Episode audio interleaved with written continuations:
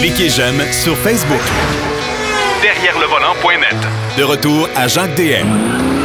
Alors aujourd'hui, bien sûr, on va parler du Grand Prix du Canada avec euh, Philippe Brasseur, le propriétaire rédacteur en chef. Euh, euh, mettez-en une sommité en sport automobile au Québec, le magazine Pôle Position. D'ailleurs, je vous invite à vous le procurer parce qu'il y a tout près d'une douzaine de pages dans le magazine concernant le Grand Prix du Canada. Alors dépêchez-vous, le Grand Prix du Canada, c'est dans une quinzaine à peu près. Euh, même pas, c'est dans une semaine. Alors, allez vous procurer le magazine Pôle Position. Les informations que vous avez besoin, ils sont là-dedans. Euh, moi, je vous invite à le faire. Et on a, euh, bien sûr, avec nous aujourd'hui Philippe Brasseur. Salut, mon cher Philippe. Salut, Jacques. Bon, Grand Prix du Canada. c'est quand même un événement important annuellement en sport automobile, bien sûr, pour tous les Canadiens.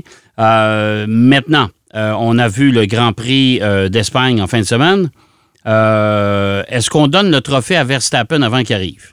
Ah, mais c'est certain, Jacques. N'oublions pas qu'il a gagné en plus pour la première fois de sa carrière à Montréal il n'avait encore jamais gagné le Grand Prix du Canada avant l'édition 2022, l'édition de l'année dernière, qu'il a quand même pas mal dominé, même si en fin de course, Carlos Sainz était revenu très très proche de lui. On, s'en souvient peut-être pour certains, mais je dirais que cette année, n'oublions pas une chose, Jacques, c'est que l'écurie Red Bull n'a pas encore perdu le moindre Grand Prix, puisqu'il y a deux victoires pour Sergio Perez, et puis le reste, c'est Max Verstappen, effectivement, hyper dominant une petite parenthèse, Jacques, concernant justement le Grand Prix d'Espagne, euh, comme tu disais, qui précède donc le Grand Prix du Canada.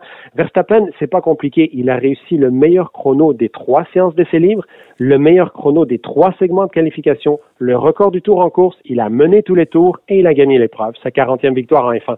C'est quand même très rare qu'un pilote domine à ce point, parce que généralement, ils vont laisser la, mettons, la deuxième séance d'essai libre à une autre équipe, là, mais là, ici, ils sont tellement en domination, l'écurie Red Bull et Verstappen cette ici, que ça a été vraiment complet pour lui, ce Grand Prix d'Espagne. Et on peut peut-être s'attendre à ce que ce soit pareil à Montréal, mais n'oublions pas qu'il y a souvent eu des surprises sur le circuit Gilles Villeneuve. Mais, mais ce que je trouve un peu dommage, euh, je l'ai écouté, bien sûr, parce que je, ne lui manque pas, les Grands Prix de Formule 1, euh, moi, ça m'a laissé, euh, mon Dieu, euh, c'est parmi les premières fois où je fais d'autres choses pendant le Grand Prix parce que là, c'était quand même, c'était morne, c'était pas drôle. Là. Ah, c'était plate. Disons-le franchement, c'était un Grand Prix plate. Puis honnêtement, cette année-ci, c'est vrai qu'on en voit à nouveau quelques-uns. Mais n'oublions pas une chose, c'est que les deux, trois dernières années, on n'en avait pas du tout des Grands Prix plates. Parce que depuis la fin, appelons-la comme ça, de l'outrageuse domination de l'écurie Mercedes, euh, on voyait justement Ferrari et Red Bull revenir très très fort aux avant-postes. Et donc, on se retrouvait avec des Grands Prix qui ont été quand même très passionnants, si on se souvient 2021-2022 notamment. Ouais. Maintenant, c'est vrai que cette année-ci, oui, Red Bull, on peut pas leur reprocher. Ils ont créé une voiture qui est absolument parfaite. Même quand il y a eu l'accident de Sergio Perez à Monaco, où elle a été levée par une grue, cette voiture, toutes les autres équipes ont acheté des photos et pris des photos de cette voiture. Il y en a plein qui ont dit, on voit même pas où on pourrait tirer un avantage, même si on copiait leur fond plat. Euh, on, voit pas très bien là où ils ont été chercher cet avantage-là pour être à ce point dominant en Formule 1 aujourd'hui. Euh, et, je dirais que quand on regarde tout ça, c'est vrai que traditionnellement, il y a toujours eu des dominations, mais au point qu'une écurie crée, j'ai envie de dire, ce doute chez les autres euh, avant, certains disaient on va sortir une évolution, on sait qu'on va progresser et tout ça. Et puis là, on voit que clairement, quand on entend justement encore, j'en reviens à l'Espagne, où Carlos Sainz qui partait en deuxième place, en première ligne, donc à côté de Verstappen, et qui disait mon seul but dans la course, c'est d'essayer que Perez, qui part onzième, soit pas devant moi à la fin de l'épreuve. C'est quand même un aveu de faiblesse assez incroyable, surtout de la part d'un pilote Ferrari. Mais est-ce que tu crois les autres équipes quand, ils disent euh, on voit pas, on a vu le, le euh, le, plancher plat de, la voiture de la Red Bull. Je ne vois pas où on peut s'améliorer. Moi, écoute, en Formule 1, on s'entend-tu que le bluff, c'est la première chose qu'on apprend. Euh, moi, je suis pas sûr qu'il n'y a pas des équipes qui n'ont qui pas trouvé la, solution Red Bull pour euh, s'améliorer c'est certain qu'il y a des petites choses quand même dont ils vont euh, profiter, ou en tout cas les ingénieurs vont, vont tenter de profiter au maximum dans les prochaines courses. Les voitures sont relativement figé en Formule 1, par exemple. C'est ça qu'il faut pas oublier. On n'a plus le droit ou pratiquement plus le droit à des essais privés pendant la saison. Donc, c'est extrêmement difficile de sortir une voiture améliorée. Mercedes, cependant, l'a fait et l'a fait avec quand même passablement du succès parce que quand on regarde les deuxième et troisième places de Lewis Hamilton et George Barcelone, ça, ça augure très, très bien. Parce que n'oublions pas une chose, Jacques, c'est que Barcelone est un circuit qui est représentatif de beaucoup de circuits qu'on va vivre pendant l'été en Formule 1. Pas de Montréal, cependant, mais de beaucoup de circuits, notamment les circuits européens. Donc, je dirais qu'on avait Additionnellement, tendance à dire, lors des, lorsque Barcelone accueille les essais pré-saison, si tu vite à Barcelone, tu vas l'être dans plus de la moitié des circuits du calendrier. Donc, je dirais que Mercedes, à ce niveau-là, pourrait devenir un concurrent sérieux à Red Bull.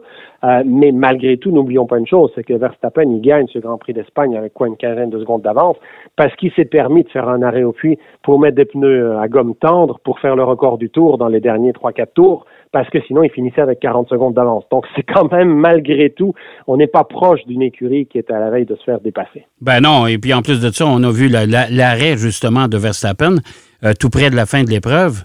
Euh, il n'a pas battu non plus un record d'arrêt au puits, là. Alors, il, y avait, il y avait du temps. Il y avait du temps, il était confortable. Oui, il aurait pu prendre un petit, un petit café et puis il était encore vainqueur de la course. Là, il y avait, il y avait pas de problème. Mais c'est certain que bon, si on revient au Grand Prix du Canada, traditionnellement, comme je disais tantôt, à Montréal, sur le circuit Gilles Villeneuve, il y a souvent des petites choses, des imprévus. Pourquoi? Parce que c'est un circuit qui n'est pas un circuit permanent.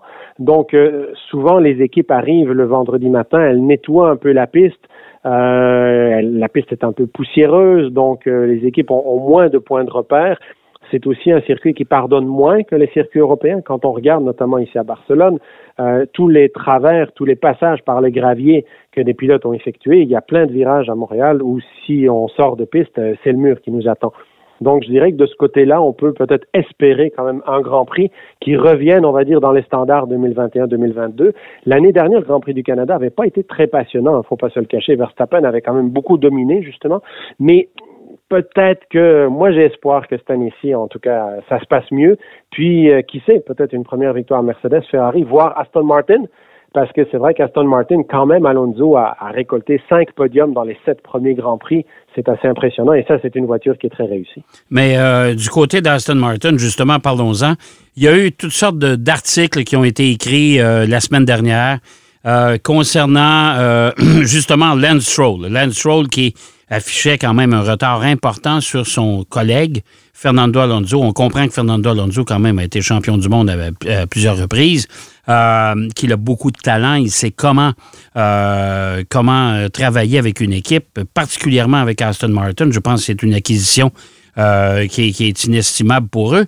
Mais maintenant, Lance Stroll en Espagne a prouvé en fin de semaine qu'il n'était pas fini, qu'il était pas, qui était encore euh, un des hommes de la situation pour Aston Martin, parce que on, on, disait euh, il faudra peut-être que papa se sépare de son fils éventuellement pour euh, être capable d'amener Aston Martin avec les deux voitures au sommet de la hiérarchie. maintenant, est-ce que Lance Stroll est sur une lancée ou c'est un passage seulement en Espagne compte tenu des médias britanniques ce qu'ils ont dit à propos de lui. Là. Oui, mais Jacques, n'oublions pas une chose, les médias britanniques ont un peu toujours tendance à être vite euh, sur la gâchette euh, pour dire du mal des pilotes qui ne sont pas britanniques. Hein. Donc, euh, je dirais que de ce côté-là, les médias anglais ont toujours un peu cette tradition-là, surtout cette année-ci où il y a juste entre guillemets, seulement trois pilotes anglais en Formule 1, les deux de chez Mercedes et Lando Norris chez McLaren. Euh, c'est vrai que oui, euh, effectivement, Lance Stroll, il est inférieur à Fernando Alonso, mais ça, tout le monde le savait de toute façon. Je veux dire, c'est pas c'est pas un secret. Je veux dire, Lance, il s'est toujours trouvé soit face à des coéquipiers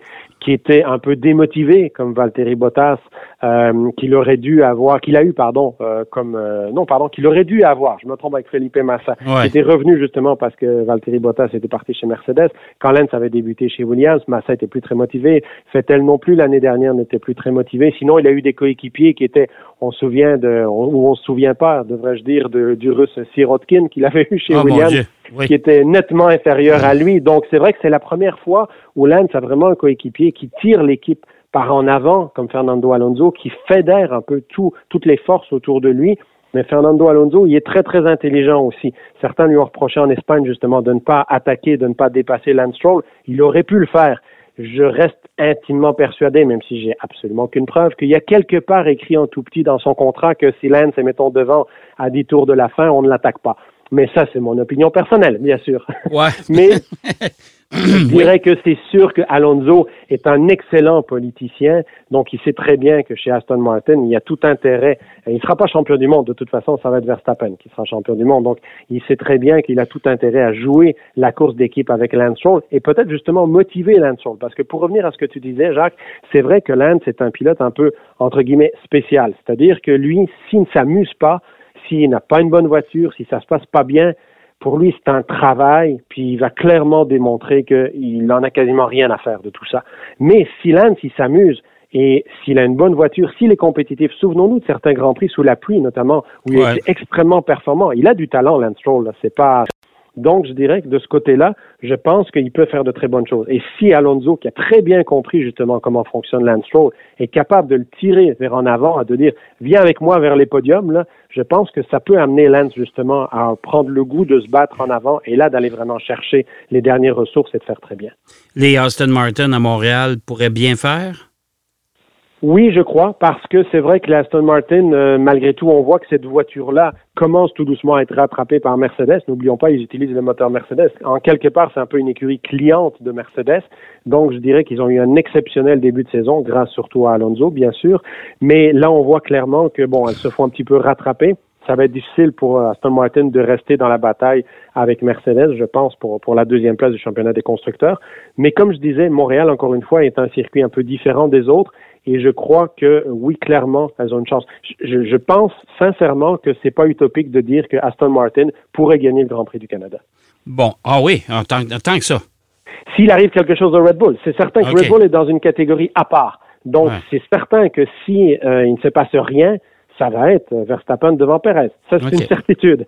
Donc, euh, oui, je veux dire, Verstappen, on peut dire, part avec 80% de chances de gagner. Mais s'il y a le moindre incident, je pense qu'en arrière, Aston Martin est avec Mercedes peut-être la meilleure équipe, la mieux placée en tout cas pour aller récolter une victoire. Pour aller ramasser une victoire. Bon, écoute, euh, autre équipe quand même qui, euh, qui est au haut du plateau, c'est Ferrari.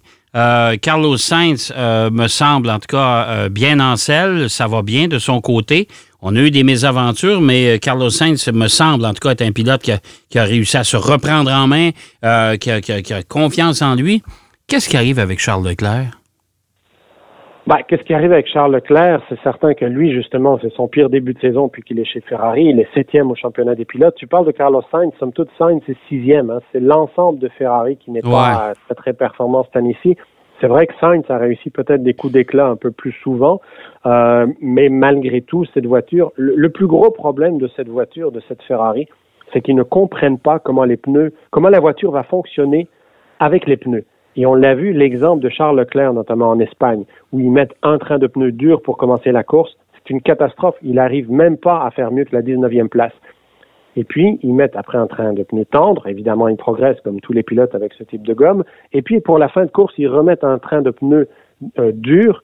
Et là, tout d'un coup, il se met à tourner presque une seconde plus vite qu'avec le premier train de pneus dur du début de course. Pourquoi? C'est la même voiture, c'est le même type de pneus. Et là, tout d'un coup, la voiture se met à mieux marcher. Et c'est quelque chose que Frédéric Vasseur, le responsable de l'équipe Ferrari, ne s'en cache même pas de dire on a un problème qu'on n'arrive pas à résoudre. C'est que la voiture, on met un train de pneus dessus, elle ne marche pas. Puis un quart d'heure après, on met le même type de pneus dessus et elle marche. Ils comprennent absolument pas. Donc, il y a, moi, je pense qu'il y a une espèce de, petit défaut de conception au niveau de cette voiture-là, que peut-être justement en fonction du carburant qui y a à bord, la voiture étant soit plus légère, soit plus lourde, et à ce moment-là, elle manque clairement d'adhérence quand elle est lourde, comme on le voit en début de course. Et souvent, Jacques, on le voit notamment avec Carlos Sainz, comme tu disais, qui fait des, des belles qualifications souvent, il était deuxième en Espagne et puis il rétrograde tout de suite. Il suivait même pas le rythme des Aston Martin, de Lance Stroll et puis par la suite d'Alonso qui est remonté sur lui parce que justement ses pneus se dégradent très très vite. Je pense que la Ferrari, il y a clairement un problème. Il faut pas s'attendre à une saison exceptionnelle, je crois, de Ferrari. Euh, Leclerc, en effet, est peut-être plus affecté par ce, ce je dirais, ces soucis-là. Sa confiance en est plus rapidement affectée. On sait que Charles Leclerc, quand il fait une erreur, il se blâme très très vite et très fort lui-même. Euh, donc, c'est sûr que lui, ça l'affecte encore plus de ne pas comprendre la voiture. Il n'y a rien de pire que pour un pilote de ne pas comprendre une voiture. C'est-à-dire, si tu sais que tu as une mauvaise voiture, tu vas travailler pour l'améliorer. Si tu sais que tu as la meilleure voiture au monde, tu vas essayer de rester en avant. Mais quand tu ne comprends pas pourquoi ta voiture, un coup elle marche, un coup elle marche pas, il n'y a rien de pire, évidemment, pour un pilote comme pour les ingénieurs. Mais chez Ferrari, il faudra trouver la solution parce que, en terminant, euh, Philippe, Ferrari, là, on, collectionne les directeurs et euh, on ne vient toujours pas à bout de se hisser en avant. Là. Jacques, je t'invite à suivre l'actualité, je dirais, du prochain mois et à tous les passionnés de Formule 1 à suivre l'actualité aussi. Je ne serais pas surpris qu'il y ait quelques gros chèques qui soient signés à des ingénieurs d'écuries concurrentes euh, pour aller chez Ferrari parce que clairement, c'est pas le style de Ferrari de dire si on comprend pas quelque chose là, on va aller chercher du monde à l'extérieur si le monde à l'intérieur n'a pas compris. Ça, parce que Ferrari mérite quand même mieux, mieux, mieux que ça. en tout cas, je considère c'est une des vieilles équipes euh, une des vieilles écuries du championnat du monde. Je pense que Ferrari mérite de, meilleurs résultats que, que, les déboires qu'ils ont depuis déjà quelques années. Là. Oui, puis ils ont un bon directeur sportif, ils ont deux excellents pilotes, donc euh, il n'y a pas de raison que ça ne marche pas. Mais c'est vrai que pour l'instant, on peut dire que oui, Ferrari, c'est la déception de ce début de saison en Formule 1. Bon, alors le Grand Prix du Canada, il nous reste euh, une petite minute. Grand Prix du Canada, tes prévisions? Ah. Ben, comme je disais, Max Verstappen en premier, évidemment. Ça va être euh, probablement plus compliqué de déterminer le vainqueur en Formule 600 et en Challenge Ferrari, les deux séries de soutien.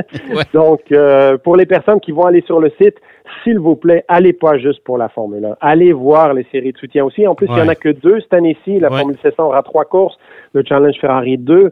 Euh, je pense honnêtement que euh, il faut il faut encourager aussi les séries de soutien, montrer qu'il y a du monde dans les estrades parce que ces séries-là, elles payent très cher, parfois pour un temps de piste qui est pas nécessairement toujours euh, optimal par rapport évidemment à ce que la Formule 1 se ménage comme temps de piste. Donc, je dirais, allez voir aussi ces courses-là, les courses de soutien, évidemment, au Grand Prix du Canada. Je vais me permettre de, garder le silence sur ce commentaire, bien sûr, parce que j'ai déjà participé au Grand Prix du Canada avec ma série de soutien. Et évidemment, c'est pas, pas toujours Jojo. On a décidé de, de, laisser, euh, de laisser ça de côté cette année, justement pour les raisons euh, du fait que les, gens sont très attirés par la Formule 1, mais malheureusement ne s'intéressent pas beaucoup euh, aux autres séries qui, qui sont en piste. C'est malheureux. C'est malheureux. Mais j'espère que ça va changer. Dans Pole Position, on donne la liste des inscrits de toutes les séries, pas juste de la Formule 1, Jacques, et puis l'horaire complet, évidemment, avec donc le temps de piste du Ferrari Challenge et de la Formule 700 aussi. Donc, pas d'excuses pour aller suivre ces, ces courses-là hein durant la fin de semaine du Grand Prix du Canada. Merci, mon cher Philippe. C'est toujours un plaisir. Puis n'oubliez pas d'aller chercher le magazine Pôle Position, bien sûr. C'est important. Avant le Grand Prix du Canada, vous aurez toutes les informations que vous avez besoin. Eh bien, c'est déjà tout en ce qui nous concerne. J'espère que vous avez apprécié l'émission d'aujourd'hui et je vous souhaite un bon Grand Prix euh, la fin de semaine prochaine. Si vous n'avez pas la chance de nous écouter, mais essayez de trouver un petit temps pour euh, suivre, bien sûr, euh, l'émission Derrière le volant. C'est important. Allez, bonne semaine, bonne route et bon Grand Prix derrière le volant.